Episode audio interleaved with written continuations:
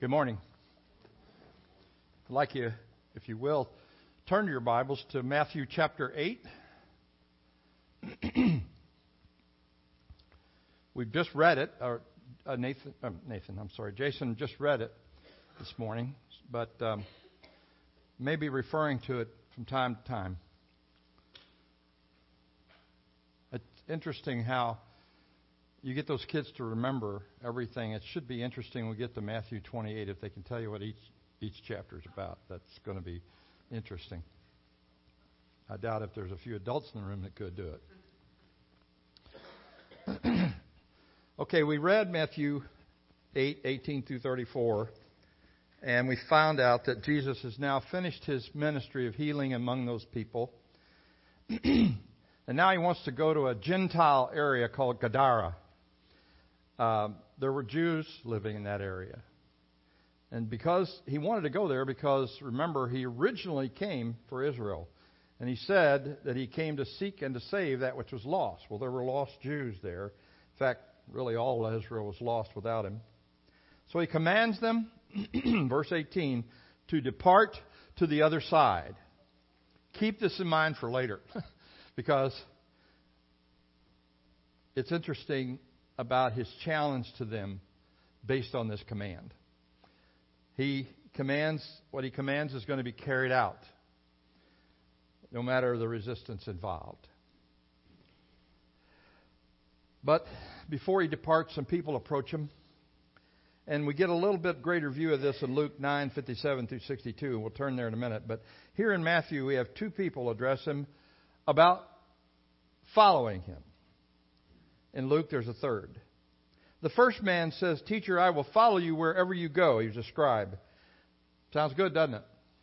I mean, man, I'll follow Jesus no matter what.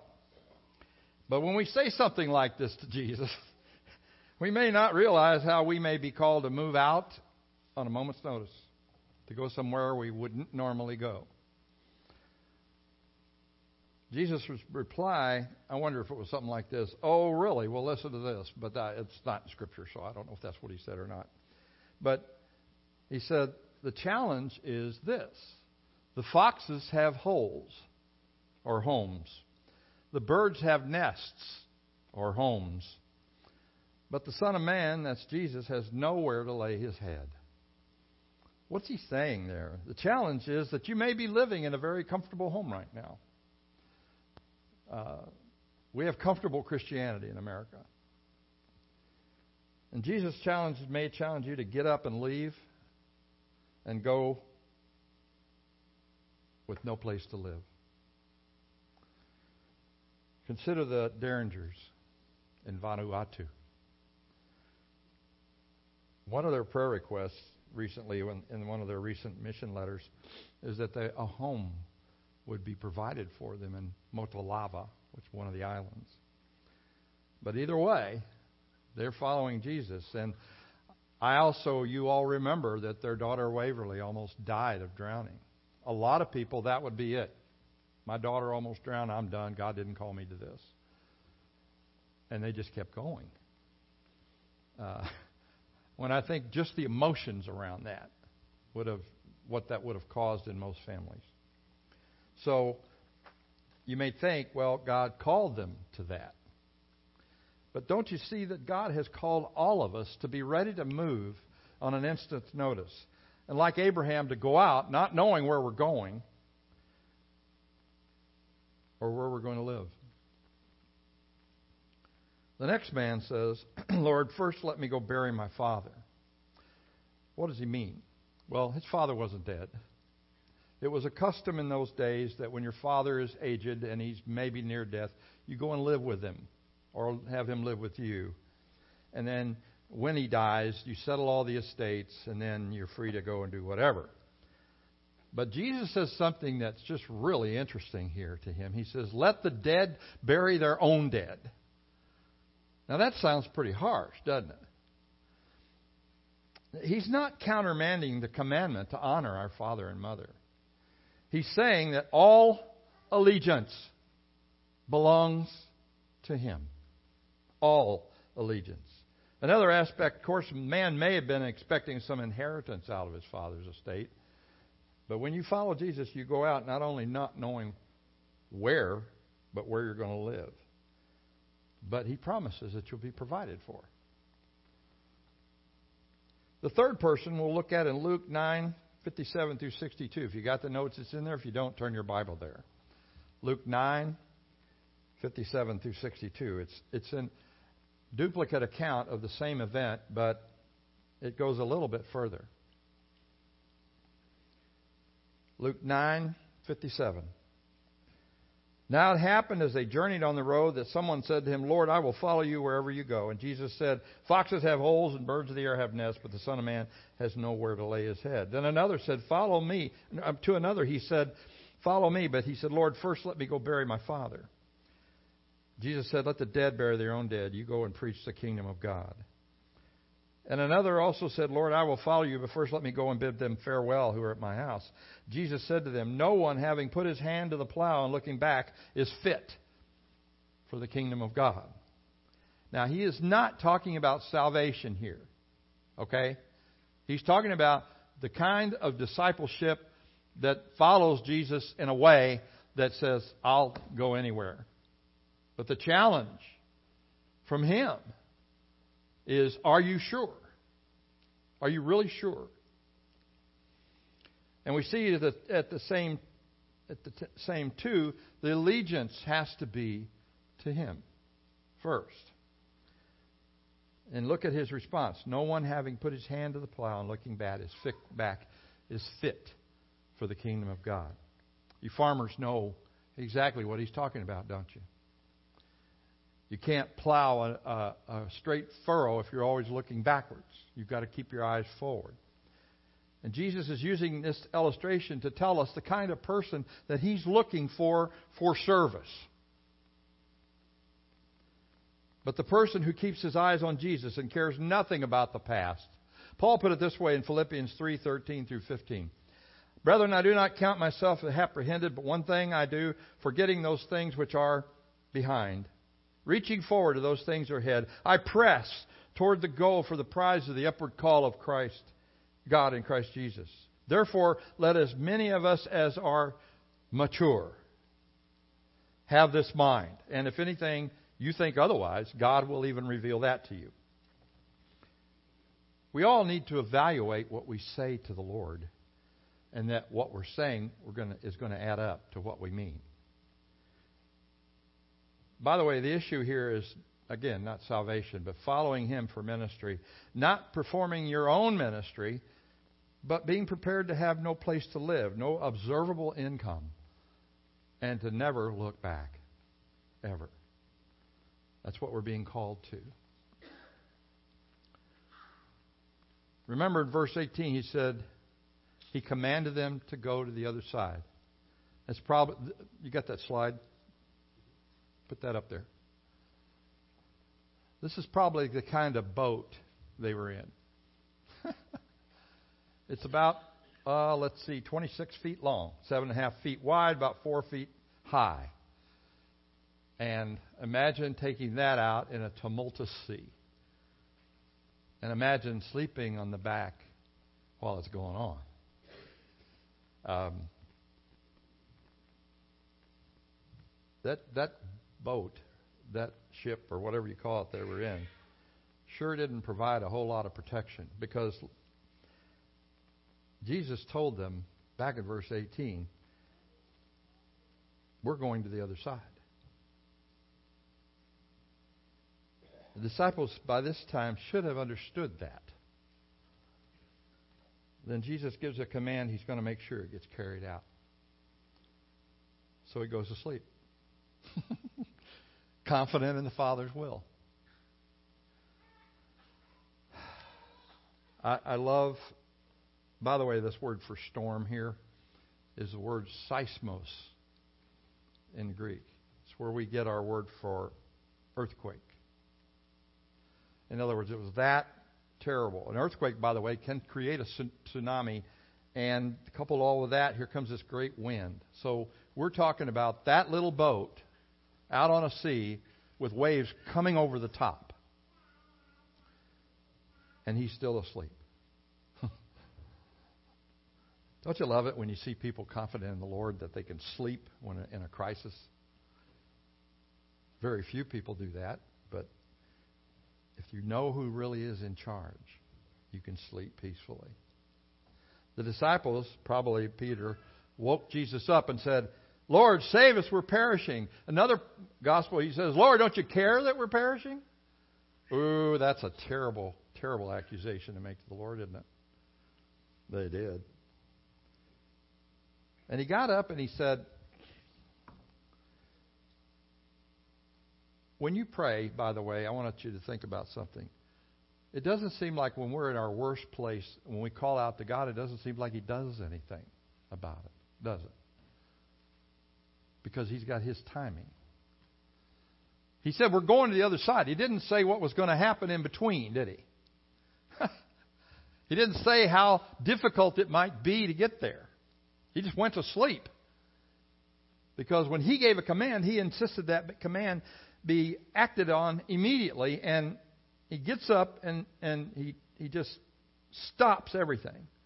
Peace be still, he says in another passage. And he rebuked the wind and the sea, and it stopped dead still. And we know that when we go find out this application that he made here to the storm also applies to the demons in this world. He has absolute, total control. We're going to see that in a minute. But he says, "Why are oh you of why are you fearful, oh you of little faith?" Now I want you to consider something about what he said here. He didn't say, "Oh you of no faith." There's a completely different Greek word for saying no faith. It's actually the Greek word aposteo, and it just simply means you don't believe any. You don't believe. It's unbelief. He said little faith. It's a different Greek word, and it means little ineffective faith. You got faith in Jesus, but it's kind of ineffective because you're really not that confident.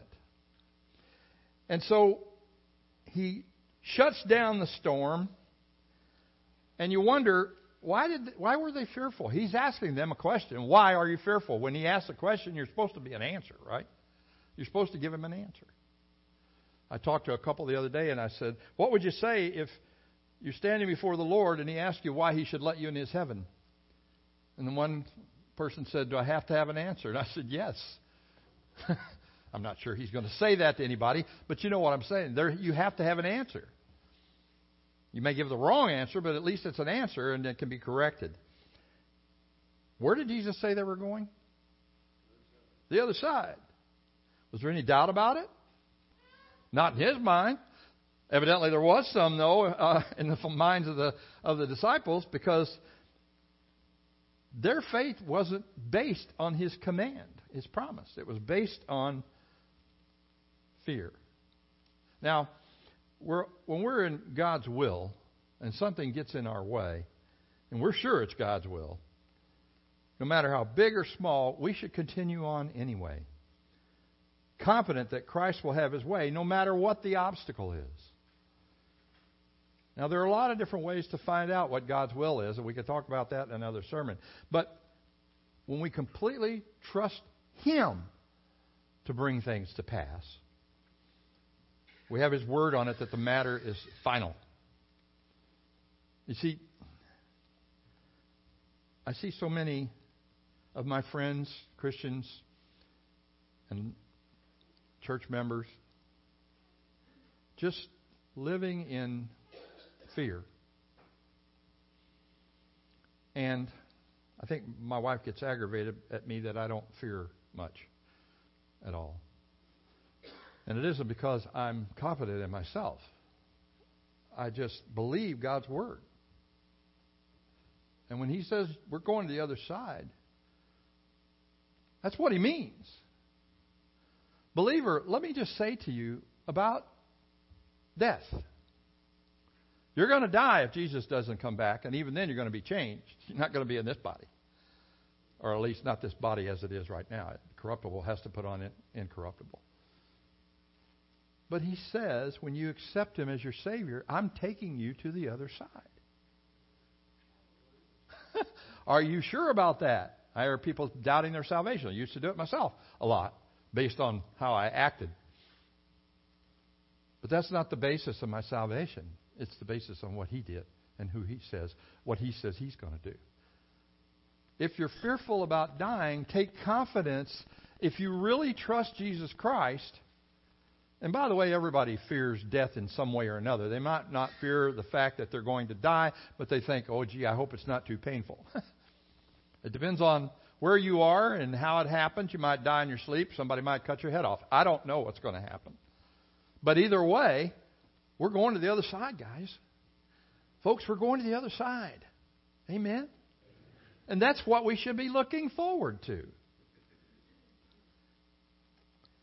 So, he gets up, no matter how big or small, handling the problem and rebuking them. He rebuked the wind, he rebuked the waves, and then he rebuked them. I think that's interesting. And these men marveled. Now, you would think by this time, we've got eight chapters of Matthew, and I know they're still learning. I don't even know if we're the first or second year of his ministry, but they do this. They say, Who is this? Who is this? There's a song we sing at Christmas time. What child is this? Are we going to sing that next week? Who is this? That even the wind and the sea obey him. Who is this? Well, he's the great I am. He's the creator God. He's the one who put everything in motion. He made all the planets and all the stars, and He made us perfectly rotating around where we're supposed to be in our appointed places. With order that's so amazing that it baffles the mind. But He's the one that we can have confidence in.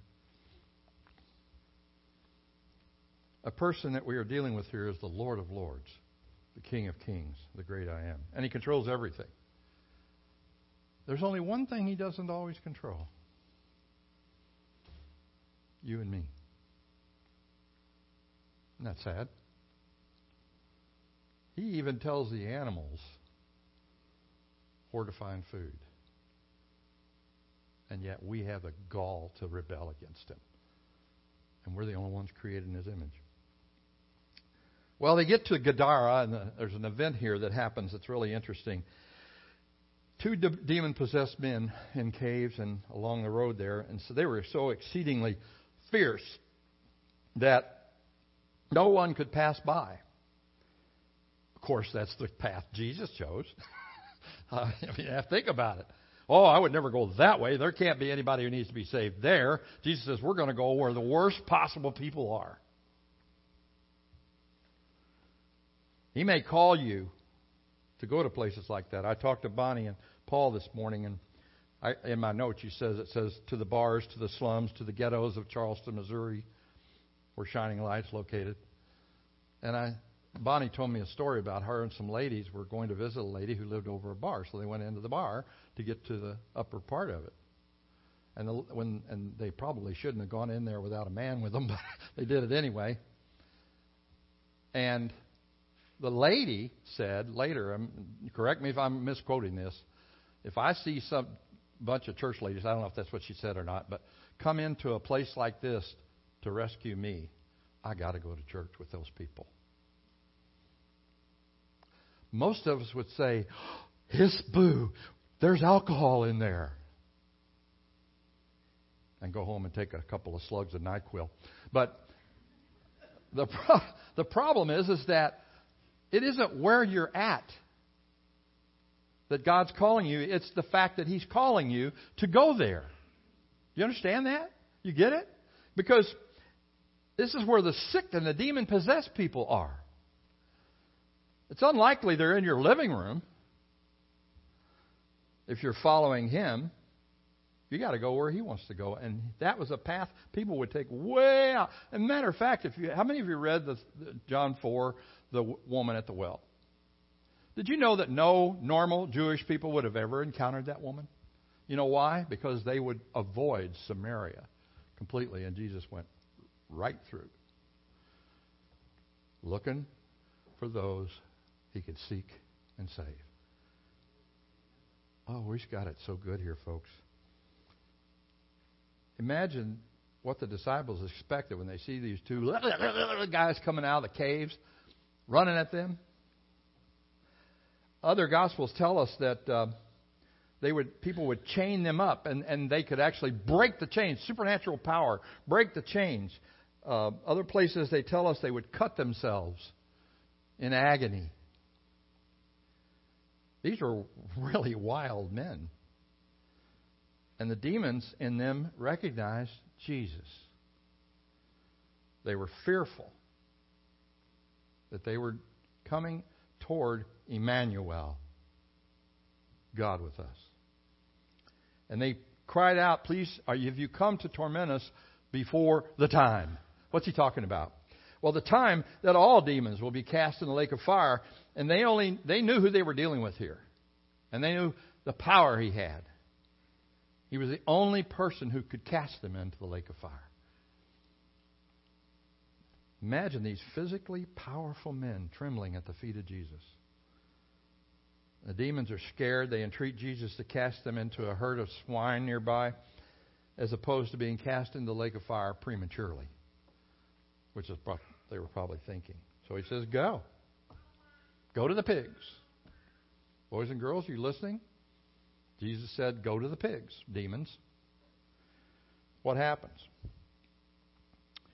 This is, remember, a primarily a Gentile area. In fact, Jesus was referred to being born in Galilee of the Gentiles. So there were a lot of Gentiles here, and Gadara was one of them. Eating swine or pigs was a primary food for them. He sends the demons into the swine, and the other passages tell us there are about 2,000 pigs there. That's a lot of pigs. But listen to this. Also in Luke, he said, What is your name to the demons? And they said, Legion. And that's 10,000. 10,000 of these things were in these two men. 10,000 demons. So they run into the swine. And when they did, the, the, the pigs just ran violently down a steep hill and into the sea and perished, died. You know, the pig's fate here, these pigs, kind of prefigures the picture of the final fate of all demons. When God comes back, and Christ comes back and throws them into the lake of fire, based on the decisive victory that Jesus made at the cross and his resurrection, and they were thrown into the lake of fire. It's just a picture of what's going to happen. So the pig herders rush into town and tell people what happened. And what is their response? Well, they see these two men, formerly demon possessed, sitting at Jesus' feet in their right minds and fully clothed. Do these people say, Well, praise the Lord, these guys were healed? We can walk up and down this road now. Isn't that great? Well, that's not what they did. Their pig business was more important to them than Jesus. He could have done anything for them healed them, saved them, but they were more interested in their pig business and they turned him away, asked him to leave.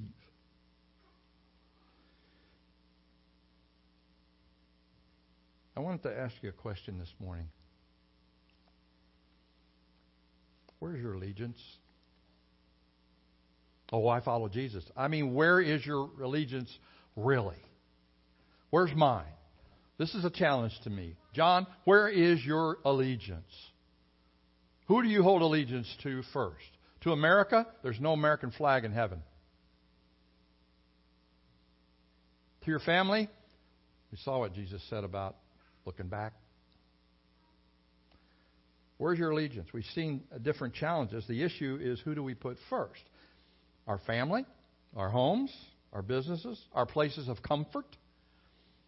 We prefer not to go out on the stormy sea with Jesus, don't we? We prefer not to do that. We'd rather stay safe on the shore. not go where the stinking demon possessed people are who really need our help. These are the ones who are really, really broken. I don't know what Christ is calling you to today. I really don't. I don't know. Each of us have our own call from the Lord. But I entreat you to listen to him and obey him, follow him. He may be calling someone here today to salvation. Just say yes. He may be calling someone to preaching ministry. Ooh. Say yes. what are you laughing at, Andrew? he may be calling you to the mission field. He may be calling you to go help those who have been through a storm or an earthquake. Or maybe just to open your home for a home team Bible study without worrying that your house is not clean enough or you're not big enough or you don't want people tracking mud in your home. How do you think Jesus would feel about that?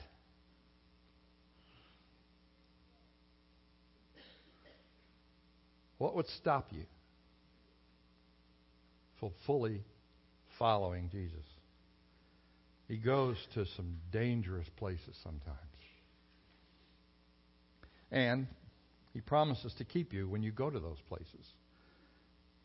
And but he also promises to bring you safely home. Amen. We're going to share in the Lord's Supper this morning. I want you to think a little bit about what it really means to follow Jesus, what allegiance to Him really means. Because when you take this bread and you take this cup, you're confessing something observable. You're confessing that Jesus is Lord of your life, that He died for you, that He's coming back again, that you're cleansed only by His blood. That's what you're confessing. You're not taking, doing some ceremonial religious thing. We don't do that here. You're saying, observably, I'm following Jesus no matter what. I go out, foxes may not, they have holes, I may not have a home. I might need to go and take care of my aged father or mother, and he's saying, let the dead bury their own dead. Or you might want to just go by, say bye bye. Jesus says, don't look back. Follow me all the way to heaven.